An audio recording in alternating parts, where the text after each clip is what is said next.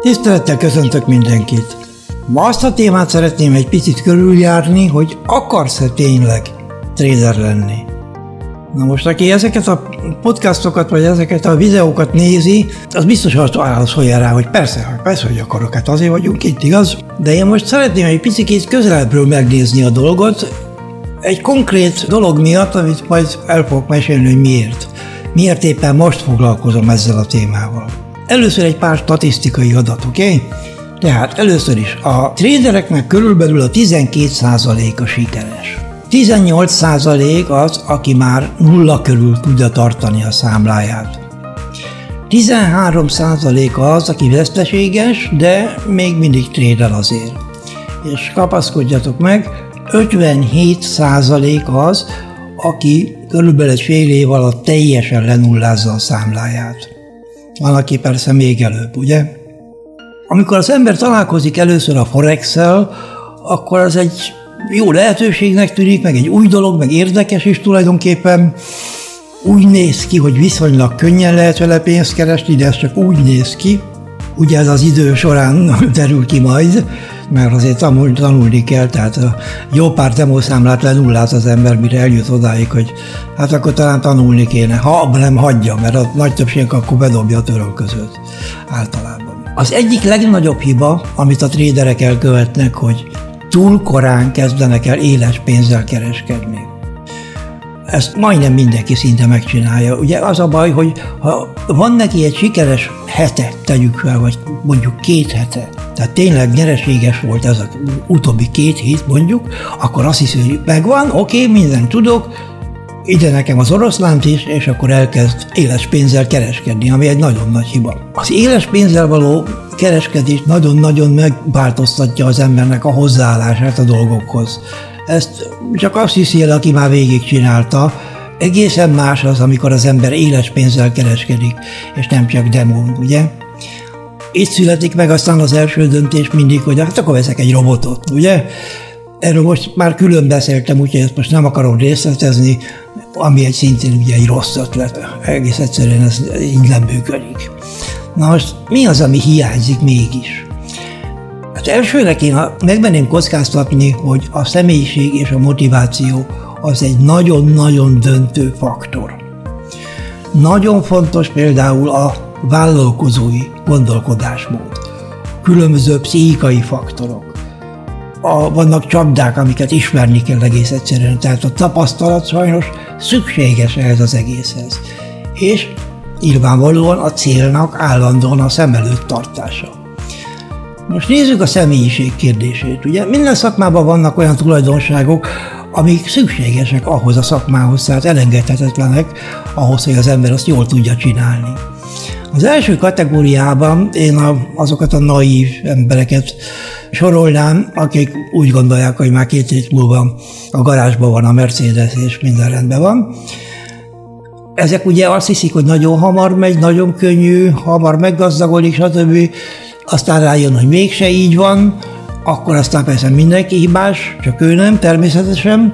Na most ezek, ezek a lúzerek tulajdonképpen, ugye ezekből lesznek aztán a, a haterek általában, ugye, akik a fórumokat tele szemetelik mindenféle gyűlölködő kommentárokkal, mert ugye nem bírja elviselni, hogy ő nem tudta bebizonyítani magának, hogy valóban tudja ezt csinálni. A második kategóriában azokat sorolnám, akinél a pohár az félig üres, ugye biztos ismeritek ezt, hogy van olyan ember, akinél a pohár félig üres, és van, akinél félig tele van. Gondolkodás volt, hozzáállás. Tehát ő például az intelligenciája ellenére hiányos önbizalommal rendelkezik egyszerűen. Nem mer felelősséget vállalni. Az ilyen típus az, akinek például nagyon fáj a veszteséges tét. Most ez, ő megint csak nem alkalmas erre az egészre. És az utolsó kategóriában, a harmadik, de ez tényleg nagyon durva kategória ez a három, mert sokkal árnyaltabban lehetne bemutatni ezt az egész témát. Az utolsó kategória az a, a maker, the macher. Most azért mondtam két nyelven elnézést, mert nem azért, hogy milyen okos vagyok, hanem mert ez egy, ez egy bevett fogalom általában a gazdasági életben. Ugye vannak, akik csinálják a dolgokat. Tehát a, a maker az azt jelenti, hogy csinál, aki teljes erővel ott van, tudja, hogy mit akar, tisztán definiált célja van, amiért mindent megtesz. Gyakorlatilag a foglalkozás az maga az életformája. Sokat dolgozik, de tudja, mit kell megcsinálni, mit kell kihagynia, például céltudatos és fegyelmezett. Most ez az a bizonyos személyiségi kép, amelyik igazán szükségeltetik ahhoz, hogy az ember sikeres tréner legyen. Már többször elmondtam különböző helyeken, különböző webinárokon, hogy ne álmaid legyenek, hanem céljaid. Ez egy óriási különbség van a kettő között, igaz? Térjünk vissza egy pillanatra erre a vállalkozói gondolkodásmódra. Hát először is ugye az ötlet, maga a stratégia, amit kidolgoz az ember, második az, hogy kell hozzá egy indulási tőke. Az egy vállalatnál is így van. A Forexhez pénz kell, ez van. Itt arról van szó, ugye, hogy befektetünk egy bizonyos összeget, illetve kockáztatunk egy bizonyos összeget, mert abból akarunk magunknak valamiféle hasznot generálni. Szükség van a megfelelő tudásanyagra, ugye, tehát az alapokat, legalább az alapokat mindenképpen tudni kell, nyilvánvalóan a tapasztalat az nagyon-nagyon sokat segít, de az csak évek múlva jön be. Hát az a tapasztalat ugye az elkövetett hibáknak a sokasága, amit aztán a értelmes ember nyilván nem ismétel meg. Másik pont a számok ismerete. Tehát például egy vállalkozó mindig tisztában van az ő gazdasági adataival. Az igazán jó trader az, ha fölkelti Kálmában is megmondja, hogy most éppen az eurodollár kb. hol van, nem kell négy tízezeséig megmondani, elég kettőig meg hol van a kanadai dollár, meg mit tudom én. Tehát foglalkozik a számokkal, komolyan veszi a dolgot. A céltudatos haladás az pedig nyilvánvaló szükséges. Azt, azt hiszem, hogy nem kell különösebben hangsúlyozom, mert csak az vezet aztán a sikerhez. És akkor most itt jön az a pont, hogy tulajdonképpen miért választottam én ma ezt a témát. Itt a következőről van szó. Van nekünk ez a szignál szolgáltatásunk, amelyik most már három hete megy, és tényleg bombasztikusan jó eredményt produkál. Tényleg van olyan trade, ami az ötszörösét meghozza annak a havi díjnak, ami nevetséges, 29 euróba kerül, sokszorosát megtermeli egyetlen egy, és olyan van, van, van belőle egy csomó. És ugyanakkor volt, aki lemondta. Na most ilyenen én mindig hátra hőkölök egy picikét, mert az, hogyha valami nem megy jól, és lemondják, az teljesen egyértelmű dolog, az, az oké. Okay. De hogy valami tényleg bombasztikusan jól megy, az csak az mondja le, aki nem, nem csinálta meg a trédeket, ugye? Tehát nem veszi komolyan. Mondhatja azt, hogy nincs rá időm. Oké. Okay.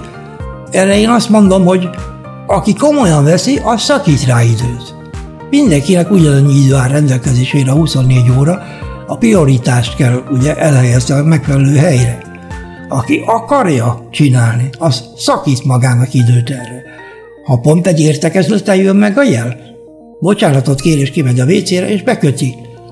Mindent, mert céltudatosan mindent megcsinál, ami a sikerhez szükséges. Ez van. Tehát ebből az alkalomból szerettem volna ezzel a témával kicsit ö, foglalkozni és elmondani ezt az egész dolgot. És akkor megint egy idegen nyelvű idézettel zárnám. Németül van egy olyan mondás, hogy Ein Wille ist, ist auch ein Weg. Ami azt jelenti, hogy ahol egy akarat van, ott van egy út is. Köszönöm a figyelmeteket, viszont hallásra!